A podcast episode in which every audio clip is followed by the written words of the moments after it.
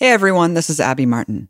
You're listening to the audio version of this episode, which you can watch at youtube.com slash Empire Files. But you can also listen to our new exclusive podcast, only at patreon.com slash Empire Files, which makes all our free video content possible. Felipe, thank you so much for sitting down with me today. I appreciate it. My pleasure. So let's take a look back at your career to start here, because a lot of people are engaged with your music just for the sake of it being really amazing music. You've been recognized by industry leaders, by the hip-hop community, as just an incredibly prolific and important self-made artist.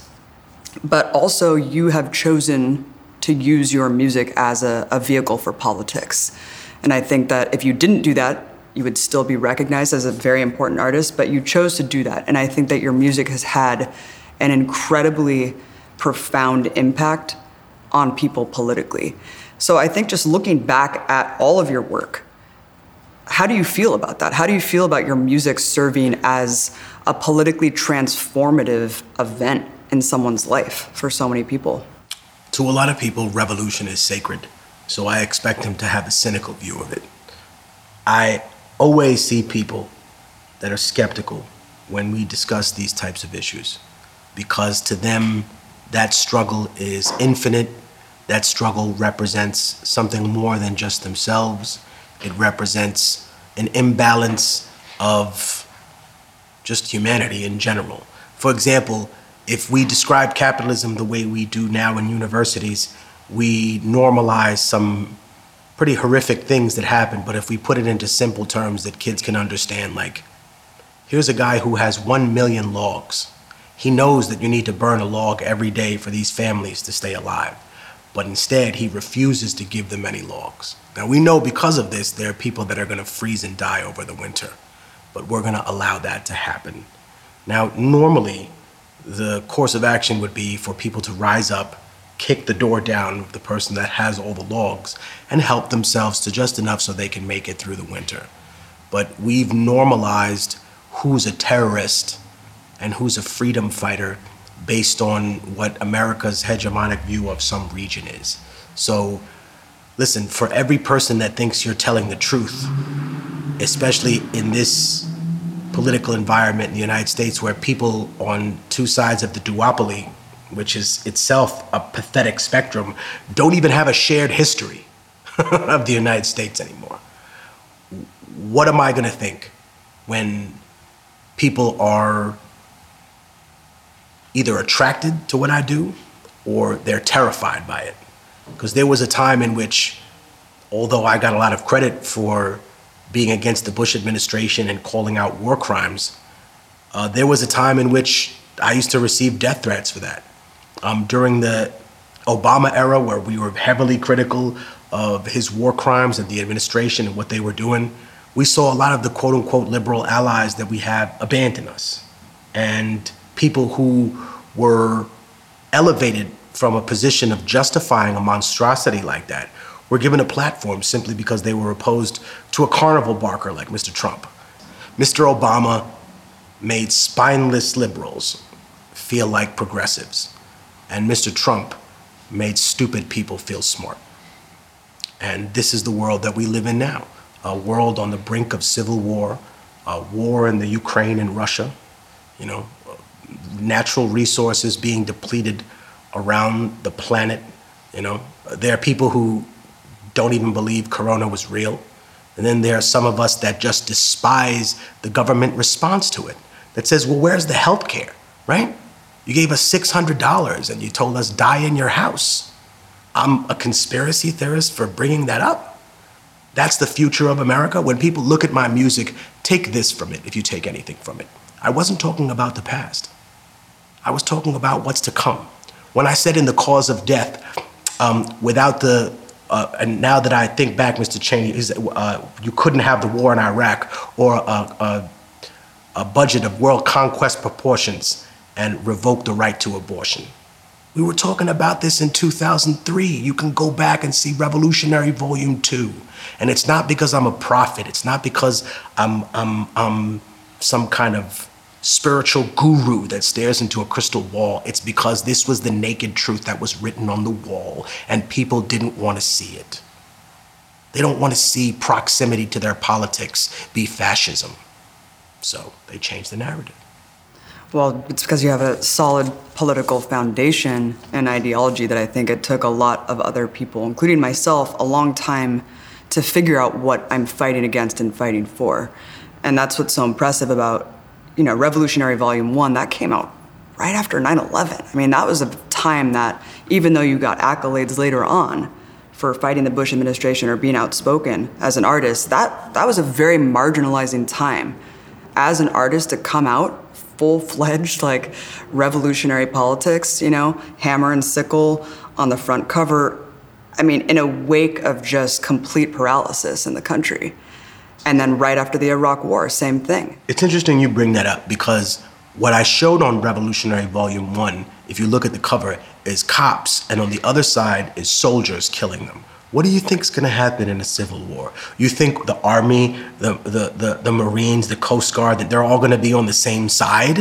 What do you think happens in civil war? The civil war that half this nation is clamoring for. It's police departments against military, military against government, people forming their own militias against the police force. It's the, the, the randomness of killing. And right now, I think what gives people peace in some sick way is that the killing is mitigated. The killing is organized. They believe that barbarity is random killing. Like this bomb, well, if it blows up in Afghanistan or Iraq, then it was supposed to blow up. That's where things like that happen. Mm-hmm. In Syria, if a school gets bombed, it's, but why is this happening here, right? And then the bias of journalists during the war in the Ukraine. Well, this stuff's supposed to happen in Syria, but this is Europe where things are civilized. And I want to remind those those animals that live in the skins of people, those human teleprompters that are out there passing themselves off as journalists. You know the difference between Ukraine and Iraq? forty-five nations attacked Iraq. forty-five. And you have Russia and what? It's satellite republics that are fighting NATO and the, the, the, the people there. And unfortunately, it's it's boiled down to such a politics that you can't even say it's wrong, right? I risk p- p- being alienated politically by maybe people I know in Russia because I say this war is wrong. Yes, it's wrong. It's disgusting. But at the same time, I can turn around to the United States and say, how dare you tell people that the Russians are ignorant to what's going on in the Ukraine. I'm sure they are, but I'll do you one better. I bet that Americans are just as ignorant, if not more, to the atrocities and murder, rape, and torture that took place in Iraq and Afghanistan. So we have no moral high ground here. You've used up all the political capital from nine eleven. Interesting you brought that up. We don't have that anymore, Abby. Mm-hmm. Imagine if we had that, we would have sent troops into Syria, like those yep. idiots on M S N B C wanted us to.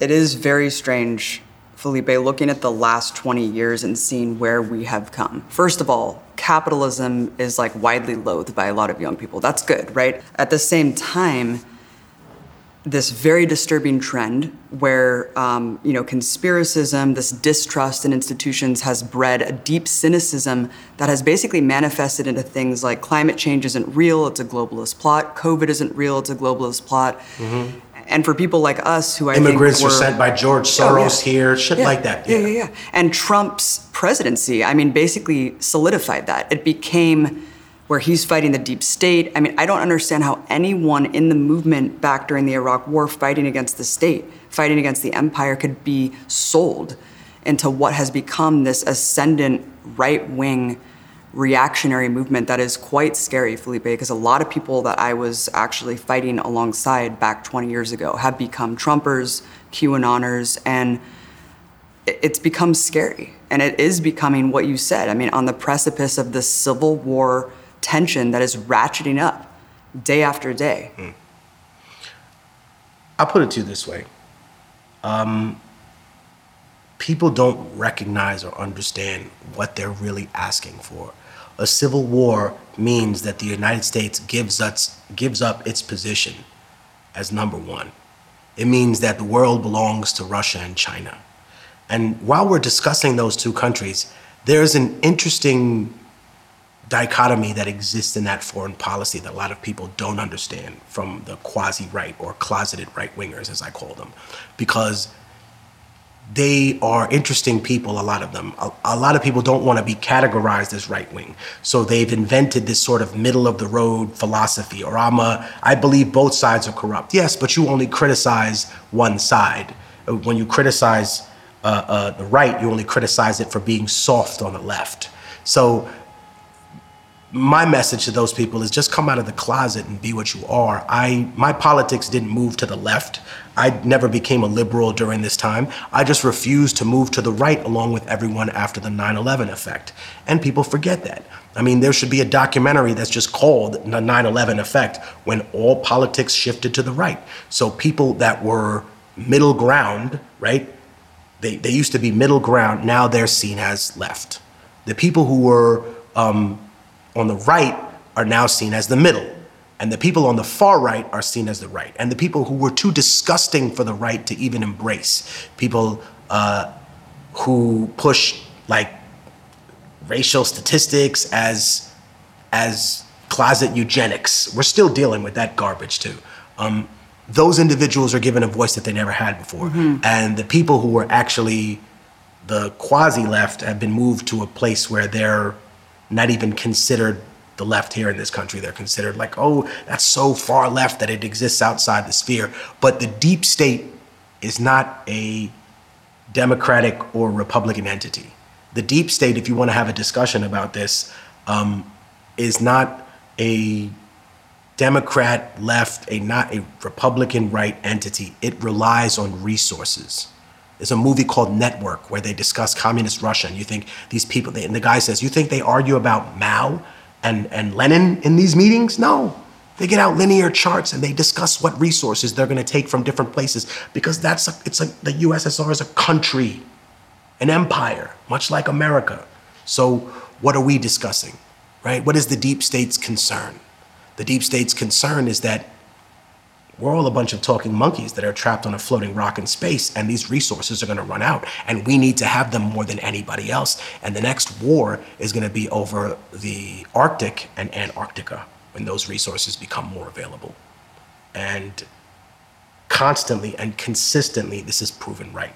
Now, whereas it comes to the the scare tactics of communism, you know, communism made a, a, a reemergence. And I would argue that it's not so much socialism or socialist principles that I discuss in my music, but rather those that are interpreted such so by socialists because they are the original basis of what human beings live like in an indigenous world. For example, sister, we uh, indigenous, Latino, whatever you want to call us, and African people, with all due respect to Karl Marx and, and Engels, we didn't need a white European man in the eighteen fifties to come to the dark jungles of Latin America and Africa and explain the complex concept of sharing. We knew what that was, and collectivism for thousands of years. That's why we stayed alive. That's how we flourished in a society and a place that was ungovernable to nature for most people when they came here, because they were dropping like flies. And if you're gonna discuss being an anti-globalist, how could you possibly support Israel and Zionism? So these sort of total conflicts of ideology are normalized as if they're not there, right? The way the right-wingers or, or Latino right-wingers will cheer Vladimir Putin, but then at the same time realize, yes, in Europe they support the far right, but in Latin America, the, half these republics wouldn't exist without the support of Russia and China. So they play you left and right. The United States is getting smacked on both sides. The Russians have learned, okay, we support these far right movements. Marine Le Pen is right there with, with Mister Putin, right? But then so is so is Hugo Chavez, so is Nicolas Maduro. And you're over here dick riding the duopoly still. That's the problem with the American public. They're stuck in that mentality. They don't realize that people outside this country are playing three D chess, and you're still arguing that Mister Trump was sent by God. And it's just stupid, and it's nonsensical. And if the imaginary communist takeover is a Red Scare in the United States from the Democrats, then what is the end result? What is the trajectory of right-wing politics? It's a theocracy. It's the theory of the seven mountains. And for people who are unaware of that, they should look it up. It's the idea that they're going to reclaim seven major parts of society: military, economics, entertainment, education, et cetera, et cetera, and push them towards a more religious base. Now, it's always framed nicely, right? We want to put God back in schools. We want to get kids to do right. But the danger of combining church and state, I think, goes beyond what the founding fathers had in mind. It's not so much that just the church will influence the state. No, it's the state that now will even more so pollute the word of God for people who have not had it polluted by religious institutions. In other words, it's no longer America's war now, Abby. It's God's war. Well, we're not killing these people because the, we want to. It's because God told us that this war is necessary. God made this foundation. God is the justification for that. So now you have an easy out clause for every atrocity that you commit. And all you have to whisper is, "I'm sorry," right before you die, and you think it all goes away. How fucking convenient is that?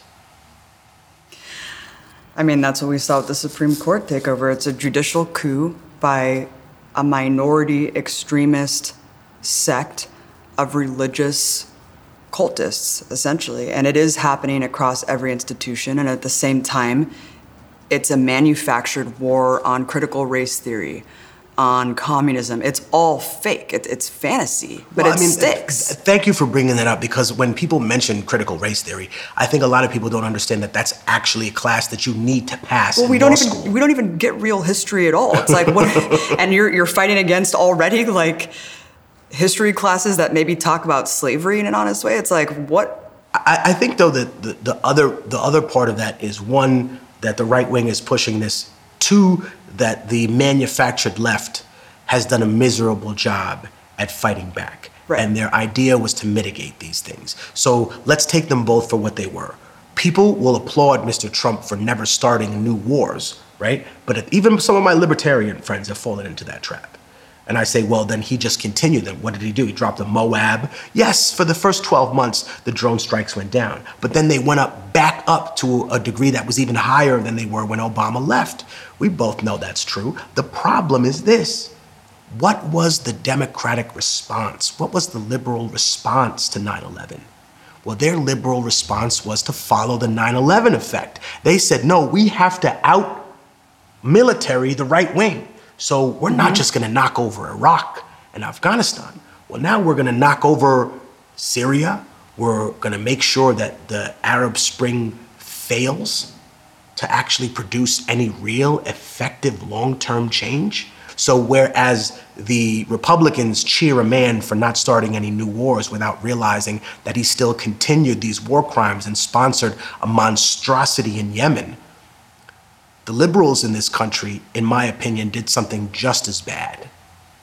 They're like the black cop on the police force that shoots someone because they want to prove to the other white officers that they're willing to kill a motherfucker from their own hood.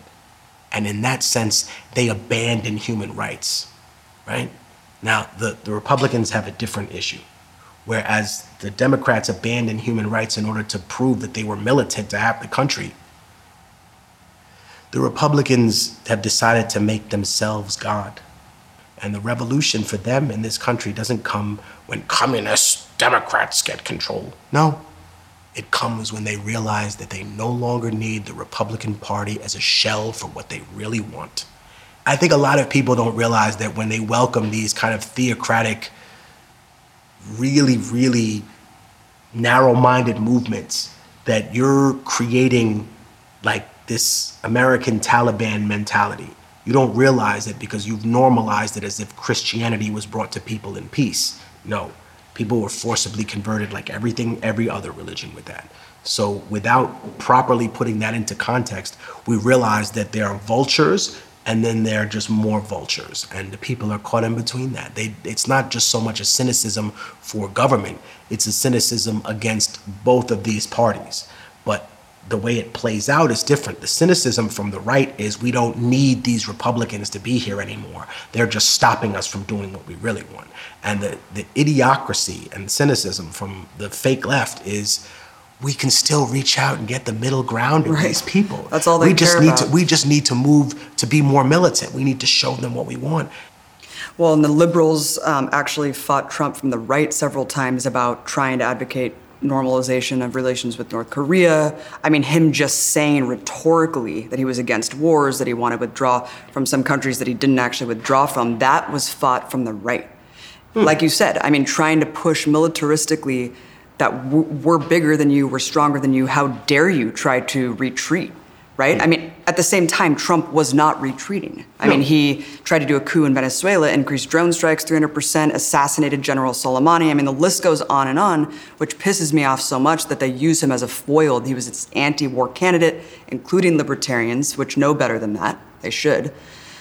I just can't wrap my mind around the evolution of, like, conspiracism, like how we have a sitting congresswoman, Marjorie Taylor Greene, that says, actually, nine eleven was an inside job. Hmm. She's batshit crazy.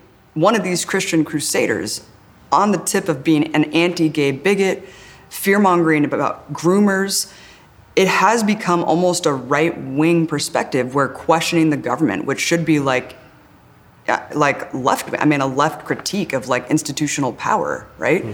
But instead it's become folded into the Trump administration, where it's now associated that anyone who critiques things like the deep state, it's become cartoonish, it's a parody. Right, or anyone who says the government response to COVID was a catastrophe and a joke, right. and these people did everything for themselves, for the rich, and nothing for us. So when people call it the Great Reset, from, from the right or from the quasi-right, the QAnon people, I always say, no, it's not. It's the Great Rebate. Right? It's not the Great Reset. They already own your soul. They sold off the morals first. Now they think that they can regain the people's favor by offering them trinkets. And what's crazy and what's interesting about what you say is that people are listening to elites from the right wing call left wing people elites. Like, you're not an heiress, right? Like, you're not a billionaire. Like, you're not a millionaire, right? The biggest sucker move that these people pull, thinking that some guy who's a con man is really a blue-collar hero. How do you have elites from one group of this society that refer to other people as elites as if they're not the ones benefiting from it? And that leads into the issue that I was discussing before, which is people will say, Democrat cities where black and brown people are suffering. And I say, you're right. But here's the problem. Who's causing them to suffer? The police department in most of these cases. Is the de- police department a left-wing entity? Or is it, by and large in this country, a right-wing bubble entity that exists even in the most democratic cities? Those people have like ninety-nine point some odd percent right-wing. Like, maybe that's the wrong statistic. They say seventy-six percent of statistics are made up on the spot, but a lot of cops. Every day, okay, how about this? My brother came back from Iraq and he worked with, with nothing but N Y P D. Uh, out of the fifty cops that I met with him, forty-eight were far righters and two were like, eh, I could see why interracial marriage is good. And you know, I'm just like, oh my fucking yeah, God. I think it's safe to say but that. But so, so, I, so I'm saying, yes, in that sense, you're correct, but you're only telling one half of the story. Yes, these are Democratic-led cities, but you can't admit that the cops are racist. Why? Why is that? You know why? Because they have a proximity to your politics. And looking at Biden, you know, you, you mentioned the police, and I think that this is really important, the fact that Uvalde just happened. Mm-hmm. You know, over fifty percent of that budget was used for police. How many police forces responded to that mass shooting? How little did they do to save those children? They let them die, right? Was it because they were undocumented? Was it because that they were Latino? I don't know why, um, but it really is amazing that even on the heels of Black Lives Matter and how many people are aware of what's going on in this country, still the Biden administration gives thirty billion dollars to police, two billion dollars to fight climate change. This is where we are at. Even with a huge, the biggest protest movement in, in history of this country. These people don't fucking complain who run shit. They co-opt the movement. That's their job, to co-opt the movement. So they see people against cops. Oh, you know, let's co-opt the Black Lives Matter movement. We didn't ask for murals. We asked for legislation. We asked for protection. We asked for people to hold the, the, the, the, the, the police departments accountable. We didn't ask for chalk murals on the floor. We didn't need you banging your pots and pans at seven o'clock. You didn't fucking accomplish anything by doing that. Police, in my mind, don't necessarily stop crime. They, they go and punish the people so badly, allegedly, that committed this crime that it's supposed to be a deterrent. And for the existence of this country, it hasn't worked. It just makes people feel good that we hurt the people that hurt us. It doesn't stop them. It doesn't address mental health issues. During the sixties and seventies, there were like, what, it was like five hundred thousand beds that closed in mental hospitals and people ended up on the street. It's obvious why these things happened. You know, the the, the drug war destroyed our community, left it absolutely decimated. Those are things that we don't discuss. Those are things that we don't discuss in context. Those are things that we can't discuss because they're still part of our reality. That's the problem. And when it comes to Uvalde, you, you couldn't stop me. I'm a citizen. I, I, I mean, everyone's a quarterback on Monday, but I can't imagine my children being in. There was a woman who jumped the line, mm-hmm. who got arrested. They're harassing her still. Went in there, and they're still harassing her, even though every single one of those cops is a disgrace to every single person that has ever put on that uniform. They deserve no sympathy. And the fact that people were even trying to make excuses for them. Some of you could walk into a sneaker store and find a boot to lick, and it's disgusting because they've never been really critically challenged by the belief that the police are not there to do anything except to protect the power structure. Prison isn't full of criminals. It's full of poor people who happen to be criminals. Well, where's all the people in Jeffrey Epstein's Black Book? We never hear about them. Where are the people that Ghislaine Maxwell sold the kids to? We mm-hmm. didn't hear that either.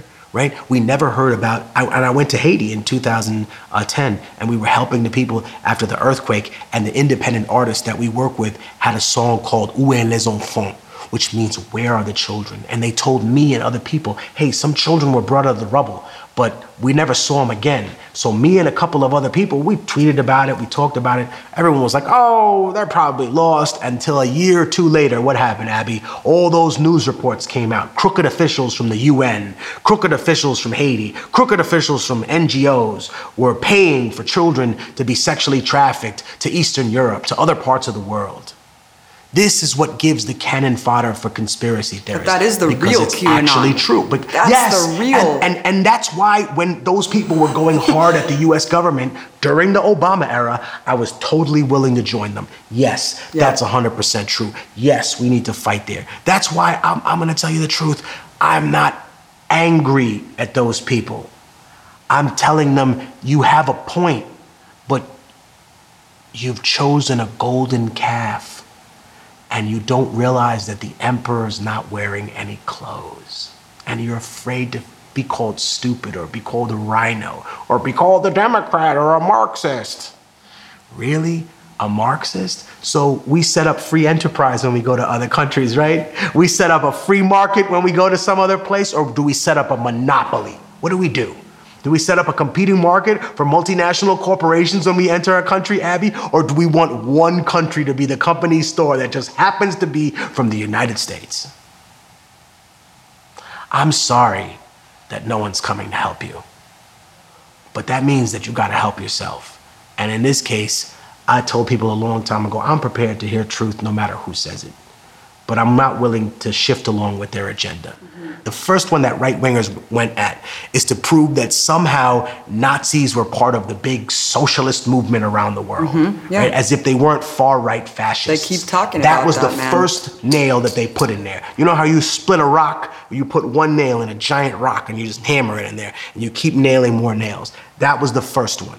That was the first one they lost. And that is hysterical to me because I'm like, okay, if you actually study Nazi Germany, you'll realize there were like three, four corporations who had like a company store and basically ran everything and they were pocketing all the money. It wasn't a socialist entity, it wasn't communist. They were fighting over, over, over their territories in Africa. The sick part that people don't realize is that after World War Two, it caused the, it, it bumped up the liberation of half the quote unquote third world. And they're not developing countries. They're not underdeveloped. They're overly policed. They're overly controlled. They're consistently bombed. And what we see from that is a total projection of what they're doing. So when we talk about white replacement theory, they do that so they don't have to discuss indigenous replacement practice.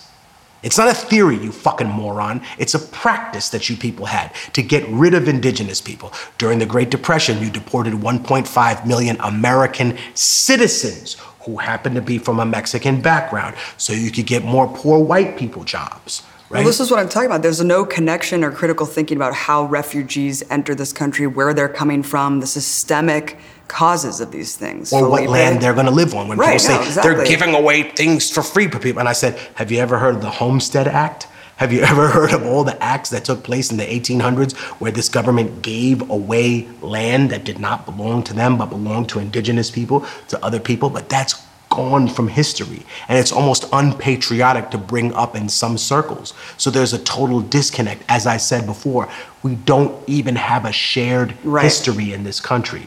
Some people believe that we were playing with dinosaurs like the Flintstones, and that population of people is getting bigger. Other people, like, listen, I, I get into arguments with people all the time that, that, that, because I'm sometimes go back to Peru and I'll see Mormons there and they're around and I'm like, let me ask you something. I read your book. And they're like, really? I'm like, yeah, I read the Book of Mormon. And you believe that America was populated by white people, and that one tribe of white people killed the other in like five thousand like B C. And as to punish them, God painted the group of people that killed them and survived brown, and those were the Native Americans. You believe that. And the guy's like, that is part of the, the, the God. Listen, you're very polite. You're nice people, right? You make nice apple pie. But your politics and your proximity to fascism, murder, and genocide make you less than what you think you are. You mentioned the deaths in Iraq and, you know, the refugee crisis. It has to be said that it's projected up to fifty million displaced people forcibly ejected from their homes as a result of these wars. Six to seven million, because when we talk about deaths, we don't just talk about direct killings, but it's the infrastructural collapse, it's the lack of access to resources, it's all of those things that are compounded exponentially. With every death, there's six times more that die as a result. And so it's just, and the hypocrisy is absolutely mind-boggling, but at the same time, like you said, it seems like reality is becoming severed and detached more and more, where magical thinking has taken root on all sides. I mean, you have the liberals, they're the fake oppositional party, but they also think that Russia controls this country. Felipe, they think that Russia installed Trump. They think that our media is free. They believe in these things. On the other hand, you have people thinking that QAnon is their savior, that Trump is fighting the deep state. It's it's really hard to wade through and actually find like common ground with people. And I guess I'm just a little surprised because I feel like we're going backward at a really rapid pace here. I'll be, I'll share a personal story. I knew someone close to me that went full QAnon. Yeah. And they really thought that like Mister Trump was gonna come back. And it was it was sad. It was like watching someone who's waiting for their dad who's never gonna show up. I've had friends of mine who've been abandoned by their father, and I know that look in their eye. I know the look in their eye of a kid who's like, I know my dad's coming home. I know he's coming home. And that's the same stupid look I saw in my friend's eye. And I said, I, I can't rock with you no more. You're fucking crazy, dude. What's wrong with you? You really think he's, he's not coming back? They're not doing this. They, they're using you to fundraise, right? They're...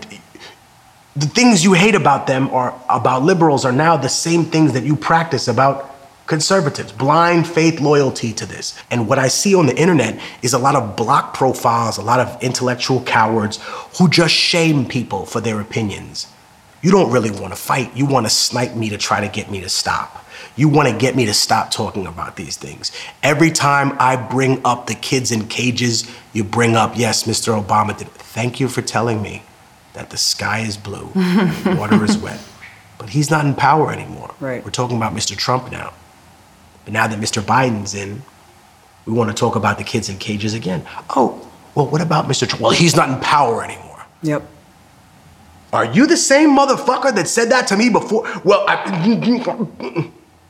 I can't rock with you. When Trump was in power, it was all about clown. Obama's drone strikes, not Trump's increase of them. It, it, it's just... But that's the hustle, because the deep state is not left or right. That's what these fucking morons yeah. have forgotten. Or not all of them, because let me be fair, there's a lot of people who have not sold out and not just moved completely right, because it's easy. You can automatically get a fan base. You don't have to ask hard right. questions. You don't have to really do research. You don't have to rehearse. You just show up and scream the left. As a matter of fact, if I took the word, the phrase the left out of away from these people, half of them would lose half their yep. vocabulary. They, we would have to edit half the show.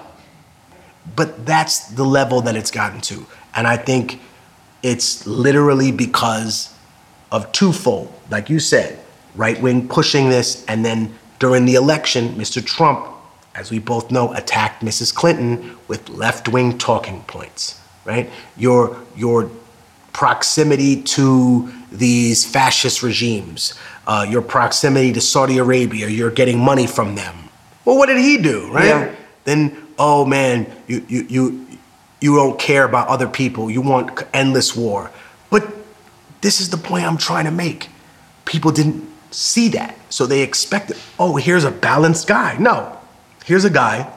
He's a con artist. He's a con artist who's being advised by a bunch of white supremacists who aren't stupid, who are smart people, right? Let's not pretend that just because dude wears six shirts and looks like a, a, a, a disheveled, like, grimace, that he's not smart. These people, that's what that's where the left makes their, the fake left makes their mistake. Don't underestimate these people's intelligence. And Bannon's strategy of co-opting left ideas, disaffected Bernie people, folding them into reactionary politics, it's actually working in droves. It really is. And you have COVID and climate change, which are two huge issues that reveal the institutional failure of the state and of capitalism, folded in now to, no, it's actually the Great Reset. No, it's actually a distraction.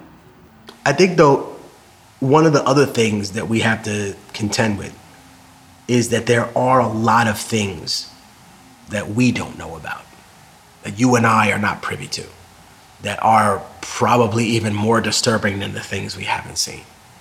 And from that perspective, I can understand why those people think mm-hmm. what they do. Because this country showed me images of dead Ukrainians during the beginning of the war. They showed me a tank running over an old man. They showed me an old woman getting shot the fuck up. They showed me children blown up all over the street, Abby. And I'm gonna tell you, I didn't take that easily. Right. I was disgusted by that. But I'm also the person that before WikiLeaks went out and said, no, I wanna see these pictures. Uh, and other journalists uh, were like, okay, you really want to see this shit? I said, yes, I want to see what, what what the fuck are we doing in Iraq? Show it to me. And when they showed it to me, I fucking threw up. I was like, this, this, why why aren't we seeing this? I understand why they're like that. I'm not, I, on one end, yes, I'm angry that people- We've been had, lied to our whole to, lives. Had to sell out and go to QAnon and believe some yeah. freak fuck shit that's not true. But the sick part is that the the level to which these people have gone to hide their crimes is part of the reason that we're here. And then there's the online rage farming, right? You're, you're not posting to actually make a point. You're posting because you want to rile people up. And, and rage farming is real because you're not actually providing solutions to stuff. You're not talking about it in any sort of context that's anything except trying to cause issues between a community, right?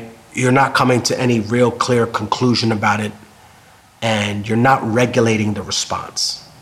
Well, there's several things going on. First of all, it's the survivability of even alternative media, where you have to feed the algorithm, you have to be sensational, you have to give people what they want. It's very hard to actually do real journalism. Look at the censorship that's taken place, uh, technocrats who are curating our reality, working with these insidious players that work in these shady think tanks, that work for defense contractors. And it's all for our own good, right? The mass censorship we saw taking place, R T being removed from all these platforms, memory hold from our collective consciousness. Like you said, the forbidden viewpoints, right? That liberals tell us need to be sanitized from our reality. Those people don't go away. they just get relegated to another darker place and feel like they're part of the true reality. Right, and they feel like they're oppressed. Right. You're not oppressed. You don't know a fucking day about oppression, okay? The other problem that I have is this, is when people talk about the lockdowns being like jail. You know how many people I have to smack in the face, li- like like literally be like, yo, what did you say? Like, oh man, you know, it's like being in jail. It's nothing like being in jail, dude, okay? It's nothing like that, all right? It's nothing. Is someone stripping you every time you have a search in here? Huh? You got T V, you got you, you, you got the refrigerator, you could call a girl over, get a get a get a COVID test, pop off for a week, right? Do your thing. You know how many, you know how many COVID families there are? COVID babies that are running around the world now? Of course, don't, don't call it that. That's also the problem, the, the genuine disconnect with how the average people are living. You know, when I went to to, and you said it best, we have every right to criticize the government's abysmal response to COVID. Yeah, it, it's it's not a conspiracy theory. That's true. They fucked us over. They gave us nothing. They let us die in the streets. And for the people that that that think, oh, well, not everybody was dying. Okay, let's take the reversal of that. They used that to justify a fucking fifty percent inflation rate on everything. We wouldn't have swallowed that as an American public without COVID. Huh? The cup of coffee that used to cost a dollar costs two dollars now. We would have never gone for that shit when that came out. Those people that say the Great Reset, no, no, like I said before, they already own you. They already got you after Iraq and Afghanistan when they made you be complicit to all that. What they got now was their money back. Big corporations that bought out the little guys. I'm one hundred percent with you guys on that. Where all the people, oh, conspiracy, no, no, no, no, I'm one hundred percent with y'all on that. Yes, they did use that particular thing to take over. But what you said is so correct. People should have the have the audacity to rip their government apart for what has happened to them in, in terms like that. Because what is what is the end result, right? What was the end result? Are we healthier? Are we safer? They got exposed, and all they had left was audacity. You'll take what we give you. You'll get what you'll get. The Democrats made every promise to black and brown people that they possibly could. Broke them all. If we didn't get healthcare during a global pandemic and instead increased sanctions around the world, it's a disgrace. And that void actually did funnel a lot of the cynicism into COVID's fake. This is about a power grab because, like you said, they did grab power. They did financially take over. They did close a lot of small businesses. They did fuck over the working class. My friend's right? son died of COVID, mm-hmm. okay? It's not fake, but I can at the same time recognize that this government did things while people were spooked and terrified that were not beneficial to the people, but beneficial to the government, right? But now, just like nine eleven, sister, you've used up all your political capital. You, you've created a, a, a situation, just like I said before, that relates directly to nine eleven, to the point that if there is a terrorist organization that really does want to harm the United States, half the people in the country won't believe that it's real. Think about that. That's true. If there really was a new terrorist organization that just popped up out of nowhere, what are going to be the first comments underneath there? You and I both know we're gonna, oh, this is a C I A manufacturer. This is, da, da, da, da. And they might even be right. Who were we supporting in Syria? Al-Qaeda, people who were, li- and you know this, we were supporting people who were linked to Al-Qaeda. I thought that's who we were fighting against. The Syria thing really fucked me up, Abby. And then it leads back to why I believe some of these conspiracy theorists believe what they believe. Radical Islam has always been America's best friend, has always been a, a, a tool for the West, right? The Al-Qaeda people, oh man, they're so terrible. But what were we using in Afghanistan? Jihadists, the precursor to Al-Qaeda. Look at Ukraine. Ukraine. We're, we're willing to put aside the, the, the, the ideology of fascism and say, it doesn't matter that these people believe far right things or that maybe some of them are into Nazism, they're fighting against Russia. What did I just hear? What? What yeah. the fuck is this? And of course, then there's some Russian propaganda. All these, the Ukrainians and Nazis. But at the same Nazis. time, no, we're against not. Russia because they're far right, yet we're supporting a far right ideology to just use Ukrainians as cannon fodder, right? I mean, it is, it's truly sick. I'm sure you saw this, when The Guardian, Sky News was displaying a Molotov cocktail workshop live. Guardian showing diagrams of where to throw Molotov cocktails inside of a Russian tank, how to best kill Russian soldiers while at the same time calling Palestinians terrorists. I went to Afghanistan in two thousand nine to open up an orphanage and a school. And I had the pleasure of being able to visit places that are blocked off to Americans. One of the places that I visited was the tomb of Shah Massoud, rest in peace. And it was in a place called Panjshir Valley. And if I tell Afghans that I went there, they're like, they let you into Panjshir Valley? And I'm like, yeah.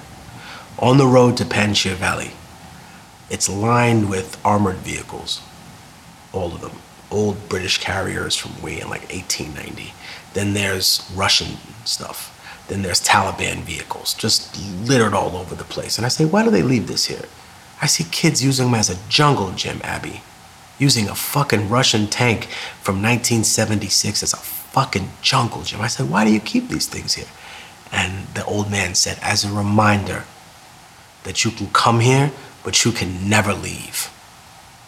I sent a chill up my spine. I sat in one of those Russian tanks, small tank. It was on the side of a mountain. Walked in, and you know what I saw? I saw on the floor, there was this folded metal. Looked like Superman had just, and all on the roof was this kind of black ink-looking stuff. And for a long time, I just sat there, and then I realized, oh, this is old coagulated blood that's melted into the metal. This isn't, this isn't ash, this is blood. I was like, oh my God.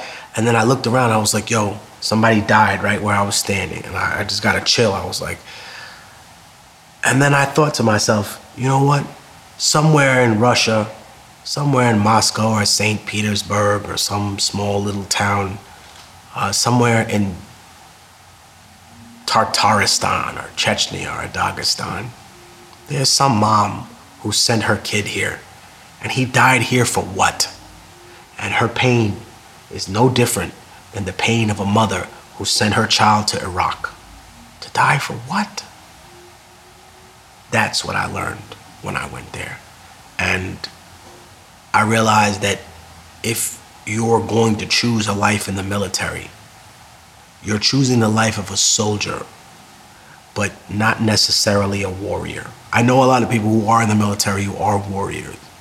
But the difference is this, a soldier just follows order. A warrior knows why he's fighting, right? Because at the same time as they were showing those Molotov cocktails, as you pointed out, they showed us those bodies being rolled over. Mm-hmm. And they showed us the people dying in the Ukraine as to bolster effects for the war. But they called Chelsea Manning and they called uh, uh, uh, the people from WikiLeaks. They called Julian Assange traitors to this country, just for showing us what the hell was going on, because this was supposed to be in the news. I mean, it, it's quite amazing and astounding to see the political establishment and media establishment pretending that war is novel, that it's not a permanent warfare state, that war crimes are reprehensible, right? That this is all new, that war is an abomination, and that it should, the whole world should band together to basically expel one country from the global economy for doing what the United States does on a daily basis. I want you to comment on this point, Felipe, because I hear this constantly. You know, you said that the U S has expelled all of their political capital, right? About nine eleven, terrorism. Now they've transitioned to another phase. They've been talking about humanitarianism for a long time, but now it's this liberal interventionism, human rights, liberty, freedom. That's what we're spreading around the world. And if it's not us, it'd be China. And isn't it better that it's us? I hear this constantly. Isn't it better that we're on top, that we're the empire? Because if it wasn't us, it would be a country that does worse things. There's a saying. La révolution est dans la surface. Cherchez pour la trouver. The reason I said that is because the country that supports the most dictatorships is not China, it's not Russia, it's not even the United States, it's France. France supports, supports the most dictatorships worldwide so they can have access to natural resources. So They've already mastered that. If anything, the Americans are just biting off the blueprint of what Europe did years ago. You want all the natural resources, but you don't want those people, right? If you don't want those immigrants in your country, stop invading those countries. Stop using their resources, right? That, that, that, that would be the real boycott. How about they stop coming to this country and we stop making everything for you, right? How about you can't live off us anymore? The reality is that Americans have no idea what the coffee and the orange juice that they really drink is worth. If we didn't have slave labor in this country, vis-a-vis undocumented immigrants, then your orange juice would cost ten dollars. But most of these people, this is again, goes back to the elites calling other people elites, whether they're liberals or whether they're conservatives, they don't understand any of that about working for a day. The principle that people don't understand about socialism is that it's just workers controlling the means of production. And that's the fundamental basis. The other problem that people don't recognize is that capitalists and communists agree about some of, about one specific point, that there's only two classes, that there's the working class and there are people that control the means of production.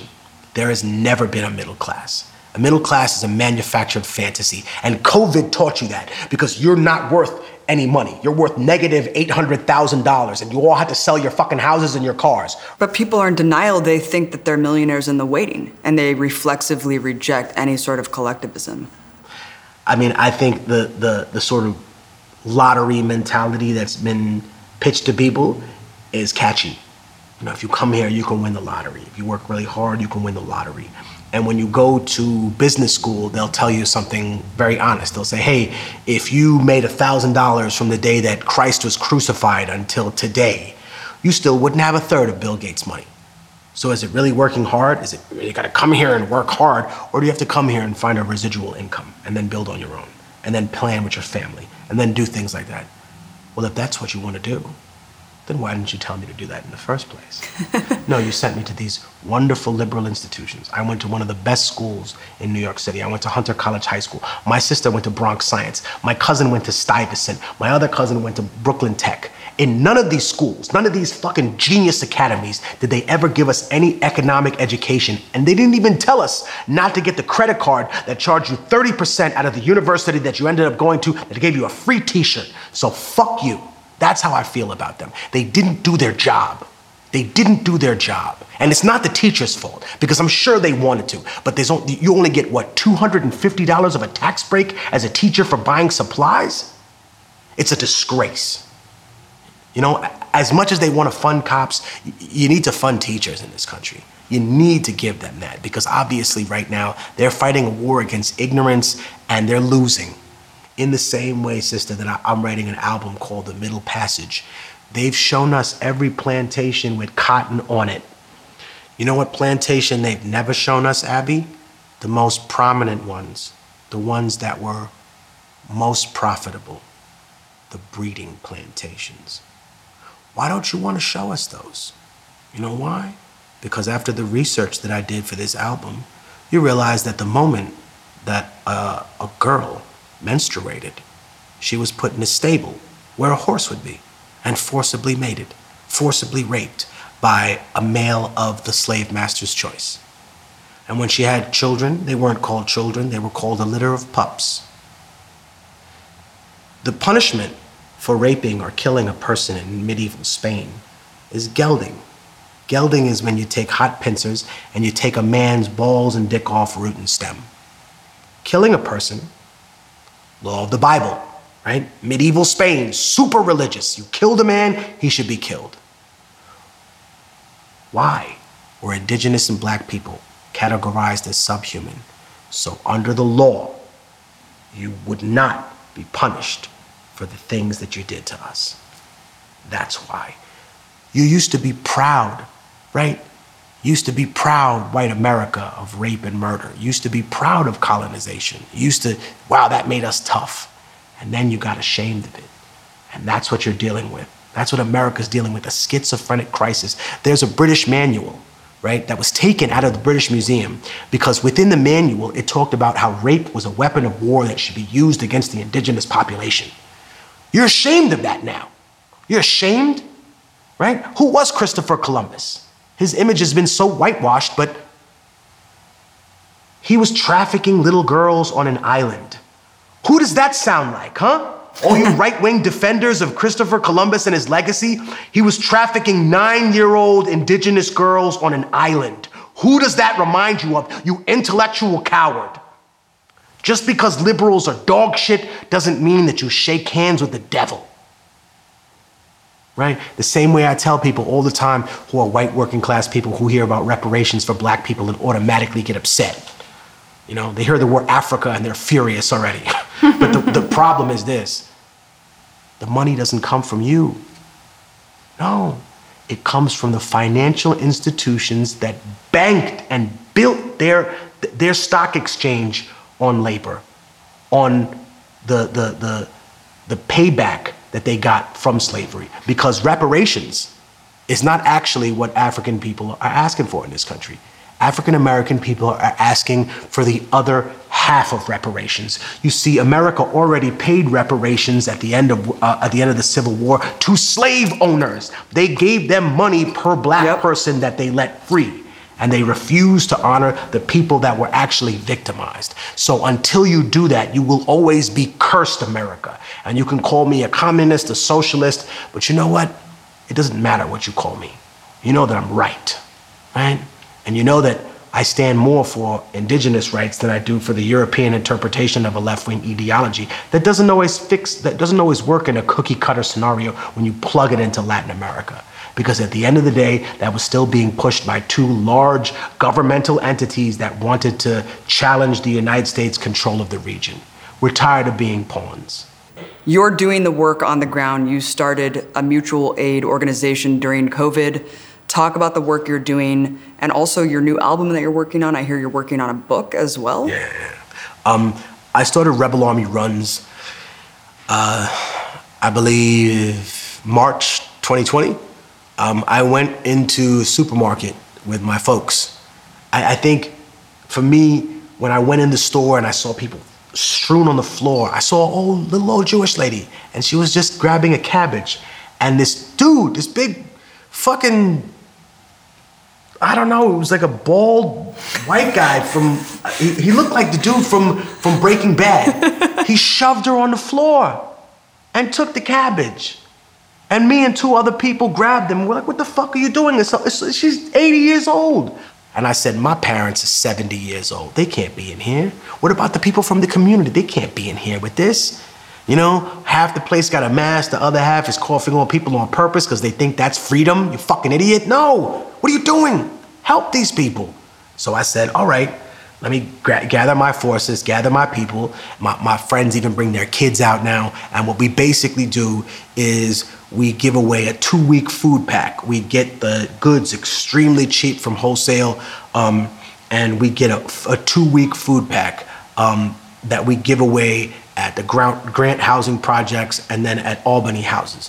Um, so we're in Harlem every week, or excuse me, every other week, and then you were usually in Brooklyn for the other week. So I tell people all the time, it was not an easy decision. It cost me money, it cost me time. But when I saw the people in line and they had nothing, Abby, nothing. The women in Albany Projects were using ripped shirts as feminine product rags, right? A ripped shirt is a maxi pad because there wasn't just a toilet paper shortage, there was a maxi pad shortage. So we out here giving away pads to women, right? Sometimes it's thankless. Is that gonna make me stop doing that? No. If you wanna support us, we're at Rebel Army Runs um, on I G and on Twitter. Um, there's a link in my bio on all my social medias.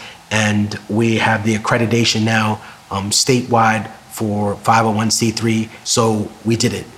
And we're going to keep doing it as long as we can to ensure that people get help.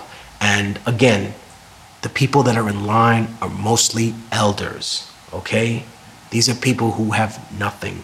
These are people who, again, when I was servicing them, some of them are immunocompromised. Some of them are cancer survivors, right? Just like my mom. So I was so surprised and I was so blown away when some dingbat, of course, from a block profile would be like, why are you wearing a mask and gloves? I work for the city, basically. I mean, I don't work for the city, but I have to have the city. The city has an ordinance. You, you can't serve food without a mask and glove. But isn't that a sign of, of slavery? Did you revolt against America during the monstrosity in Iraq and Afghanistan? All right, so shut the fuck up while I'm helping people. Because if you're not gonna help people, don't try to make me feel guilty for what the fuck I have to do to help these people, right? I don't mind wearing a goddamn surgical mask when I hand out gloves. That doesn't make me a slave, you fucking moron. It's not a sign of subservience to the government. You know what sign of subservience to the government? Paying your taxes during a fucking war. Not revolting when they gave us nothing during the pandemic. They already got you. They don't need to put a microchip in your arm, you moron. They got one in your phone that you carry around every fucking day. They don't need that from you. They don't need your soul. They already bought it. You already sold this to them, dirt cheap. And I'm gonna end with this. When I was incarcerated, I went to see the prison psychologist and she said, I'm glad you're still in there. And I said, what do you mean? She said, human beings have natural empathy. They are naturally empathetic people, no matter what race, creed, color, him or her. That's true. If you're watching this program and you're white, black, brown, Asian, anything, you have natural, natural empathy. In other words, someone has to do something really fucked up to you or something really bad has to happen to you in life for you to have no empathy for people. And my message to those people is simple. I'm sorry something fucked up happened to you, but don't take it out on those kids. And don't take it out on the old people we trying to help. I'm sorry somebody lied to you, brother. I'm sorry somebody hurt you, my sister. I'm sorry somebody took something from you that can never be given back. But we're not out here taking nothing from nobody. We're just trying to help the people who don't have shit. And we're paddling with nothing. We're trying to keep people alive, Abby, because ain't nobody coming to save them. That's what we learned during the pandemic, right? I don't believe one hundred percent of the new conspiracy theories that come out, but I believe the old ones. You still don't give a shit about us. You still don't care. And you use us as a battery to, to, to, to, to push your agenda in other countries. But when it comes down to this, the only people that are gonna save us is us. And you know, what you do is important because too many journalists just take a dollar to shut the fuck up. You know what I mean? Too many artists just take some money to go away and, and, and rap about good times and not talk about the, the, the reality of it. But both of those roles are important. Somebody's gotta be the person that cheers people up. We can't just be sad and depressed all day, but somebody's gotta be the truth teller. Somebody's gotta be the fucking adult in the room. And I don't mind being that for once in my life. Thank you for being that. It's like a prison with invisible bars. Thank you for listening to our Empire Files podcast. Help keep us independent and ad-free at patreon.com slash empirefiles. And be sure to catch our newest episodes by subscribing to our YouTube channel. No matter where you at, it always follow you where you are. And it's hard out there for a pimp to get out of. But it's harder for the hooker that he beat the shit out of. I got underground in the Confederate States. Ironically running from slavery to prison.